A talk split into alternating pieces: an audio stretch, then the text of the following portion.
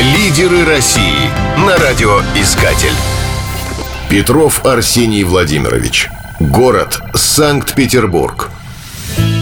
Санкт-Петербург родился как город-крепость. На берегах Невы было положено начало русскому военному флоту.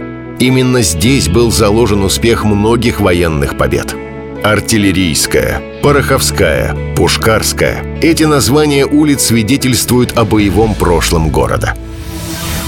Литейный проспект тоже относится к этой категории.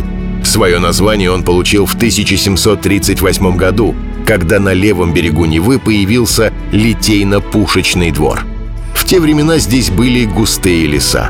Чтобы соединить военный завод с главной улицей города, которая тогда называлась «Большой перспективой», пришлось прорубить просеку. Она и послужила основой для будущего проспекта. Строительство домов вдоль просеки началось от Невы. Там возникли две слободы – Пушкарская и Литейная. В отличие от многих старых улиц Санкт-Петербурга, Литейный проспект был переименован всего один раз. В 1918 году он получил имя революционера Володарского. Историческое название вернули в 1944 году. Тот Литейный проспект, который мы видим сегодня, сформировался в основном во второй половине XIX века. Лидеры России Финалист конкурса «Лидеры России» Арсений Петров – главный специалист в компании «Газпромнефть». Ранее возглавлял московский филиал компании «Путина». Гордится командой, которую сумел создать в рамках предыдущей работы. Ему удалось существенно расширить географию партнеров. В июле 2018-го перешел в «Газпромнефть». Это стало ключевым поворотом в карьере на данном этапе.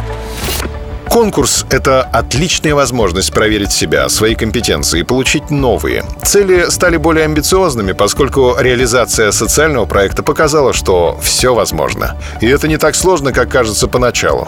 Инициировать какие-либо перемены в жизни довольно просто. Нужно только поставить перед собой цель и идти к ней.